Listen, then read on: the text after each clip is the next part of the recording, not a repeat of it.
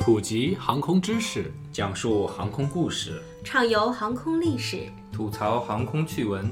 哎，我这句怎么不押韵欢迎啊？收听东半球最专业的航空科普网络电台航空大话，航空大《航话，空大话航》。空大话。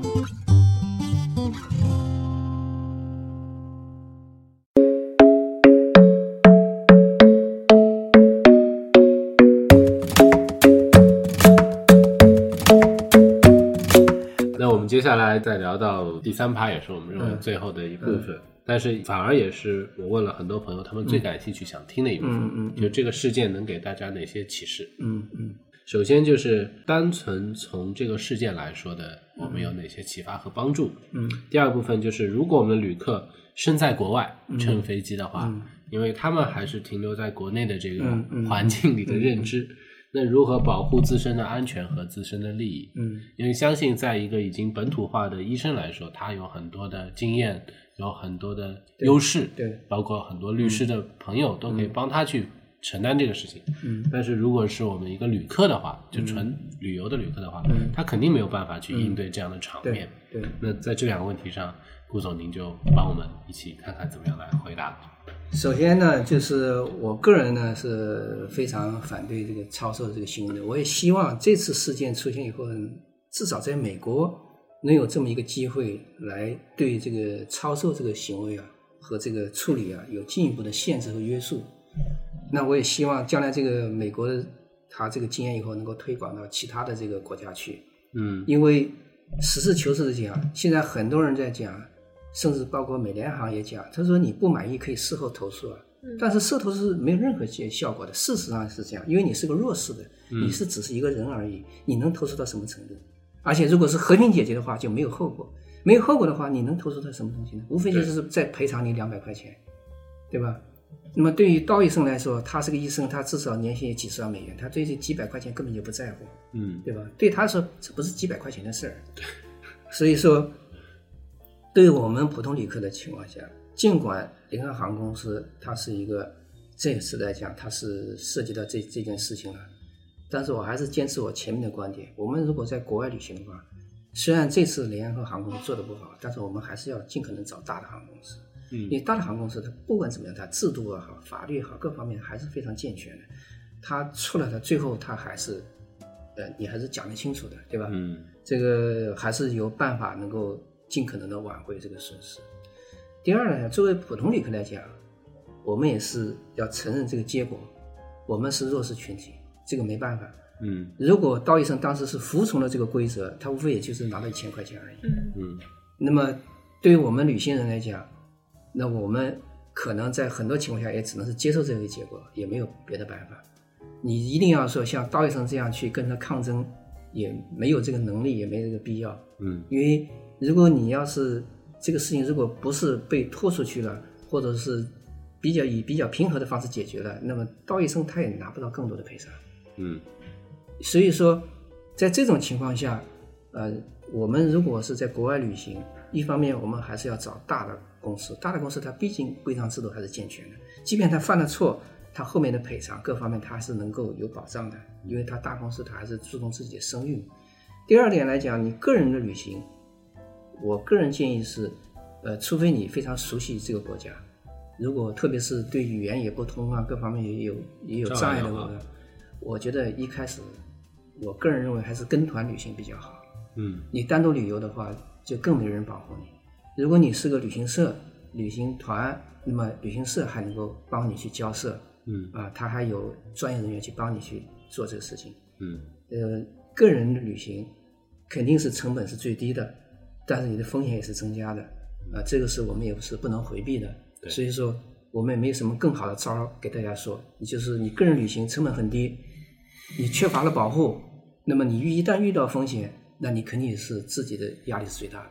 相反，你要是在国外旅行的话，如果是跟团旅行的话，如果是跟正规的旅行社，这种无论是航班延误也好、超车也好，他的导游、他的旅行社都会跟航空公司进行交涉。对，而且说说实在的话，如果你是跟团的话，你也不会被弄下来，因为旅行社跟航空公司关系还是很好的。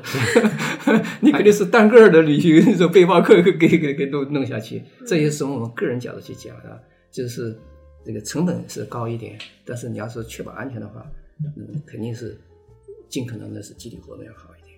明白。那么第三点就是，在欧美的话，无论是在哪，在我们国家也是应该是一样的，就是你无论有多么有有意见，千万不要跟这个执法人员和这个客舱人员和这个其他的工作人员发生这种不礼貌的冲突。嗯，但如果有这种东西的话，你就被作为一个证据，就是被证为你是一个有危险倾向的旅客。嗯这个时候你就很吃亏了。嗯当然我们遇到这种事情肯定很生气，嗯但是要尽可能保持克制啊、就是不要有这种任何让人家可以将来找你的把柄说你是激怒了我，我才这样做的。嗯要避免这种情况，尤其是在国外有攻。击性、主动的，哎，对，有破坏性啊，有辱骂，有这种。像我们可能有时口头禅不注意啊，可能会比较激动的，会干什么？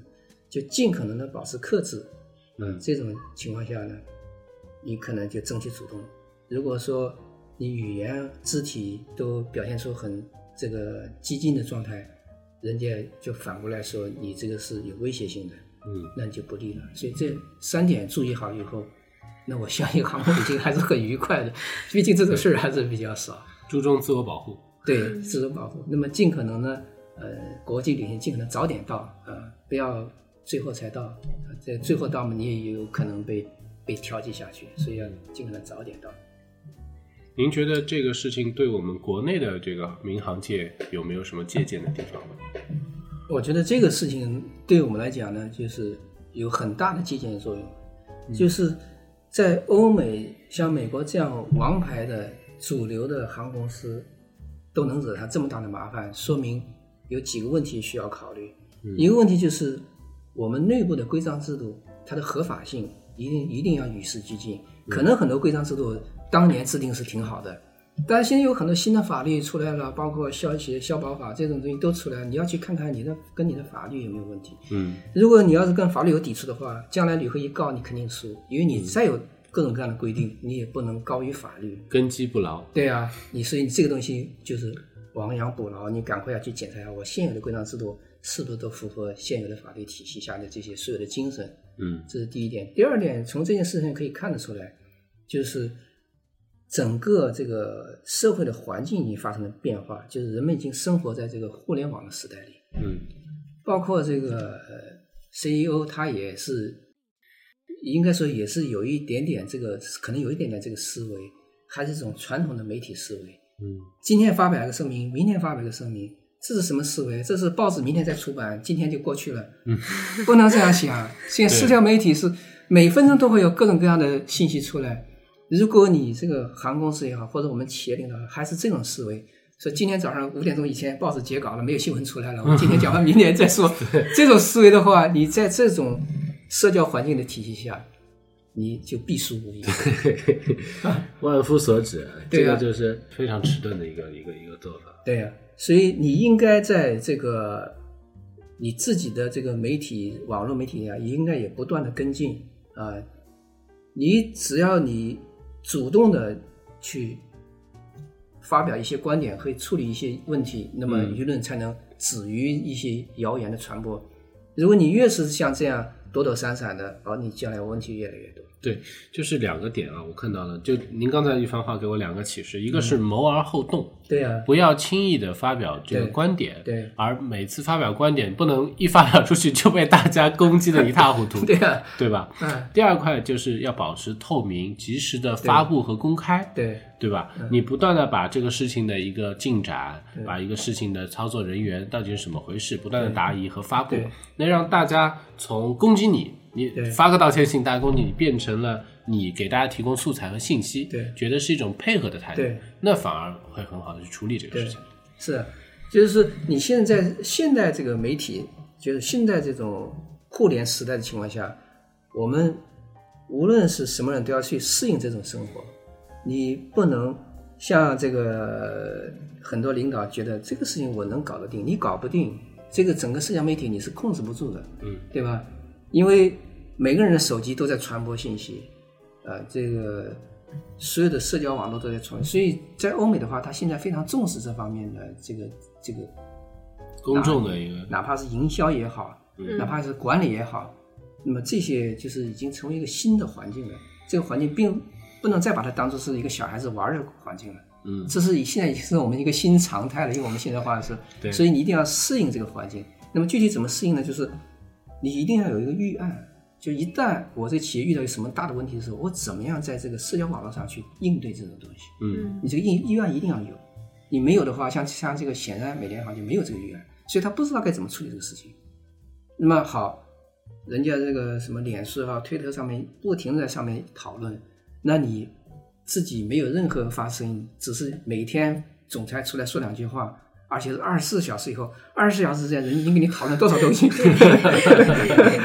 经吐槽了多少？对啊，所以你这一块儿你就明显就没有跟上这个这个这个这个这个这个局面。嗯，是的，第二，我是觉得，我个人是觉得，你这么大的事情出来以后，你总裁出来表态，你就没退路了。嗯其实还不如要一个公负责公关的副总先出来嗯。啊、首先，假如说总裁先出来说一下，我会严肃处理，然后后面就是呃副总裁或者是一个主管的干事出来，呃，先跟大家沟通情况，或者新闻发言呃，人，然后就这样去保持这个这个沟通吧，嗯，尽量呢要让大家知情，另外呢要表示出公司这个诚意，对吧？对。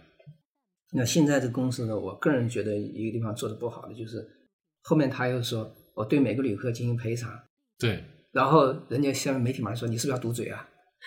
对吧？嗯这个就这做的就没意思了嘛，因为别的旅客并没有受到影响，你去培养他干什么呢？对，你就有马上有人就就后面就说你这里有一点这种想不要人家出庭作证的那种感觉，收买人性，给上一大笔封口费。这这就不对了吧？就是你做任何一个措施，你都要评估它的在当下这种会出现什么样的效果啊、因为现在人都是有倾向性的，哪怕只要一个人提到这个问题，后面人一大堆人都会跟着会认为是这样想。被点拨了一啊，下，对，所以你看这种事情呢，就是一定要慎重，就是这就说明他没有预案。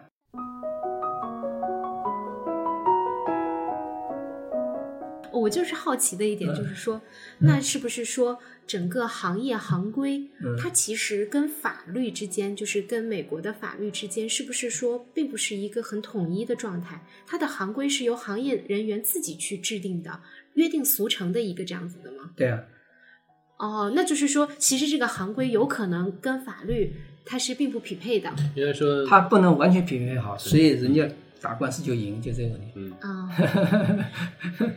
他美国运输部是允许他们进行操售的，呃，就是有这个有这个规则，就是允许这种商业行为。同时，他规定了补就赔偿条款和怎么样去处理一些指导意见。那这是仅仅是大的大的这个这个框架，就像这次事件一样，你现在人家反过来追问你，这个技术是难道是没有时间，什么时候都可以上来的吗？你这个明显就不符合整个国家的那个大的指导意见了。那你人家就就可以追究你责任了，因为人家现在把林肯的话都拿出来说，在美国人人平等，这完了，这是立国之本了。微博上讨论最多的就是这是个民主的国家，对呀、这是民主国家，这是动摇的美国根基了，这个不得了了。这个你明显就你这个规则就摆不上台面，即便有规则你也摆不上台面了。所以他绝对不会去把那些他那个东西都都公布出来，公布出来对于这个行业的打击就太大了。